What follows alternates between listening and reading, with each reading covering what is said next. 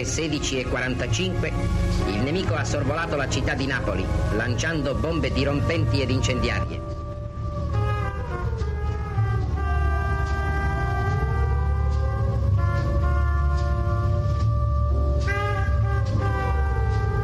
Una giornata terribile perché non ci fu una, un, si può dire, una strada di Napoli che non fosse colpita dalle bombe. Io io ero nel Palazzo Corigliano, piazza San Domenico Maggio. Allora c'era l'Istituto Nazionale Fascista.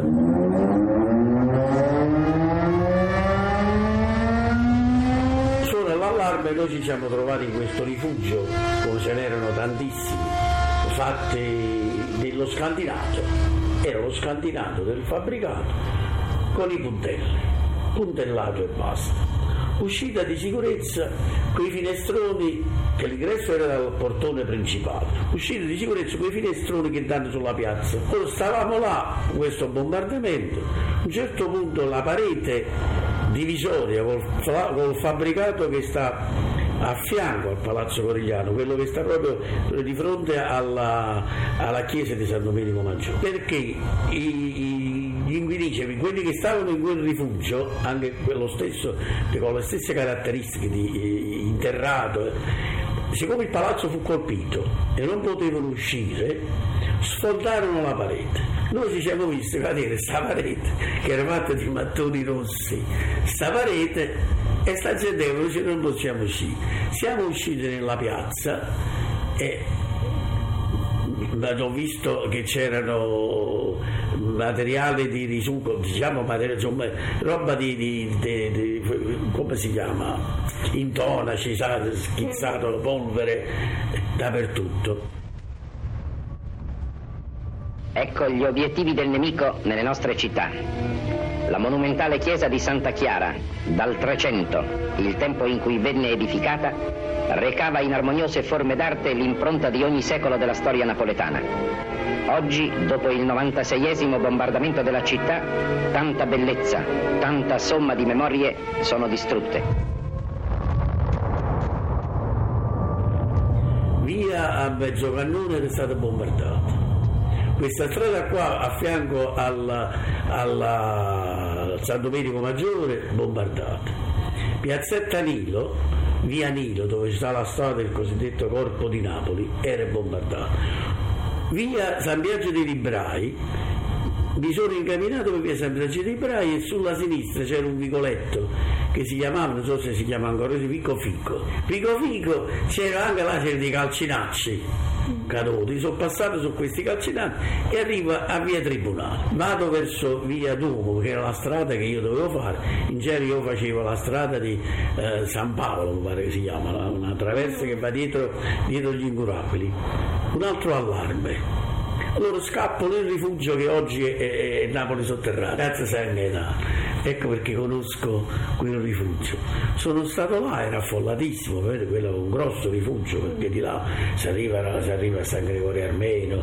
Poi aveva anche un'uscita di sicurezza via San Paolo dove c'era l'archivio notarile una volta là dietro e a un certo punto mi sono stancato di aspettare perché c'è stato allarme non veniva mai mi sono stato ero ragazzo mi sono stancato di come me ne vado e sono uscito un po' all'aperto per respirare un po' d'aria perché in questo eh, sotterraneo ovviamente affollatissimo gente che, biva, che dormiva eh, sempre e non si respirava aria buona sono uscito. E ho, ho proprio davanti agli occhi mi ricordo mi è rimasta impressa questa cosa una bancarella un carrettino che vendeva anguri e meloni che ste fette allora si usavano i chiodi e poi su questi chiodi si mettevano le fette tagliate. Mm. Allora non c'era la pellicola che si usa ora per l'igiene. Queste fette, fette erano diventate negre dalla polvere là. ed era tutto impolverato, pieno di calcinacci dappertutto.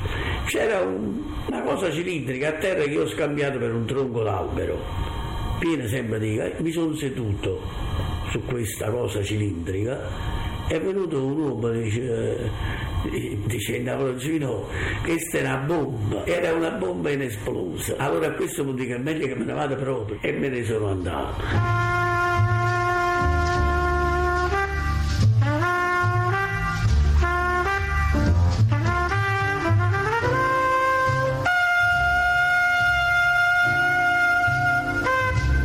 Quando sono arrivato a Piazza dei Vergini, ecco, proprio vicino a questo, questo rifugio che ha avuto tanti morti, incontrai una ragazza che abitava, era un qualche anno più di me, che abitava nel mio palazzo e che piangeva. E io, con la incoscienza dei giovanissimi, dico ma perché piange? È successo qualcosa? La casa c'è ancora? Nessuno è morto? No, no, noi fortunatamente.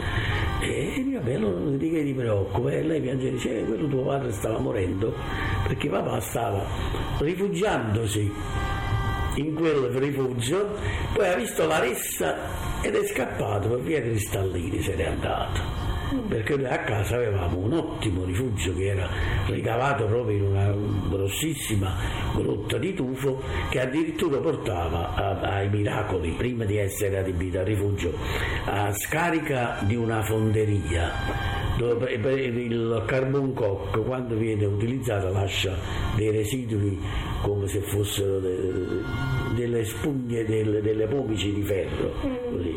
E, e poi si buttavano tutti questi residui in, in questo grosso spazio grandissimo, queste grotte che erano immense. Poi fu, fu adibita a rifugio e veniva gente dappertutto perché anche là eh, soggiornavano, si erano fatti gli angoletti, sa, con le coperte, eh, sì. perché era ritenuto un rifugio molto sicuro e lo era veramente. E papà preferì correre, andare là e si salvò.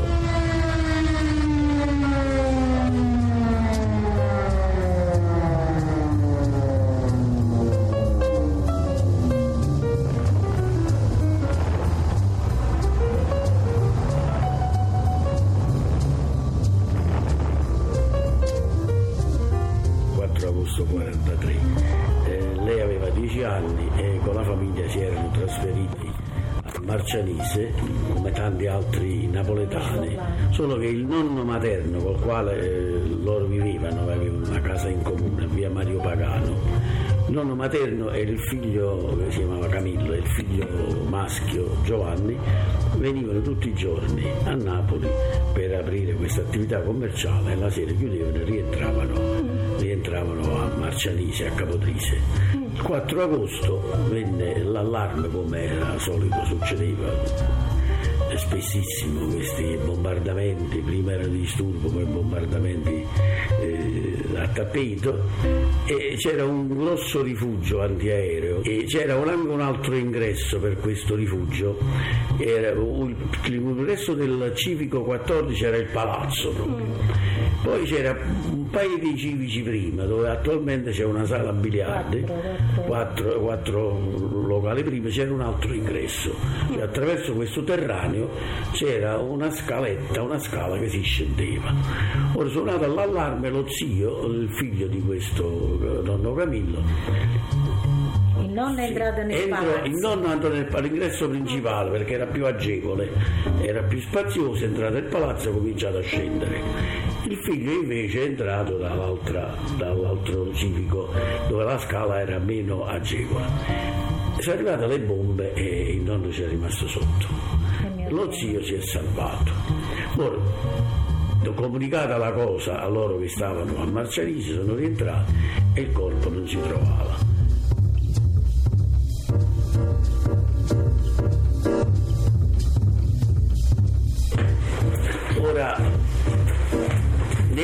Nella scuola Angiulli furono portati i corpi man mano che venivano estratti dalle macerie. Delle vittime e del Civico 14 che era un rifugio importantissimo perché abbracciava tutta la zona della Stella, via San Nicandro, Salita Stella, via Mario Pagano, eh, piazza Cavone, via Reina la Sanità, piazza dei Vergini, perché era ritenuto un rifugio abbastanza sicuro perché andava molto sotto delle viscere della terra, si scendeva di molti metri sotto i palazzi. Tutte le vittime di questo bombardamento furono portate nell'edificio della scuola Angiulli che miracolosamente era rimasto intatto. E la scuola non è E addirittura c'è stato quello di fronte alla via Arena alla Sanità, c'è stata fu una ragazza, figlia di un fruttivendolo, lo ricordo benissimo, che era una ragazza snella, alta, una bella ragazza. Mi ricordo che questa ragazza non fu trovata, non è stata mai trovata. Proprio eh, sparita, stava lì. Nelle fogne. Forse nelle fogne, chissà. Non so, non si è trovato più corpo di questa ragazza. Ci furono tantissime vittime conoscenti, c'era la, la, sorella di uno che aveva una latteria, là che ricordo, il padre di una nostra amica, che è diventata amica nostra dopo, pure eh, là, insomma, lei ne, ne conosceva tantissimi, tantissimi che eh, ci hanno rimesso la pelle in quella circostanza. Diceva, nella scuola furono portati i corpi di tutte le vittime, non solo del 14, ma anche degli altri palazzi. Allora questo comportò un sovraffollamento perché la scuola Angiulli aveva una grossa palestra coperta, una grossa palestra scoperta e poi aveva dei enormi corridoi. I corpi furono addirittura accatastati uno sull'altro perché poi non ce, la, no, non, su, non ce la fecero più. E riportarono direttamente al cimitero. Infatti il nonno suo fu trovato rintracciato al cimitero e il padre suo, mio suocero e diede, promise una somma a quell'epoca abbastanza consistente a chi avesse dando la descrizione e la descrizione principale erano degli stivaletti di vitello nonostante è stato li portava questi stivaletti.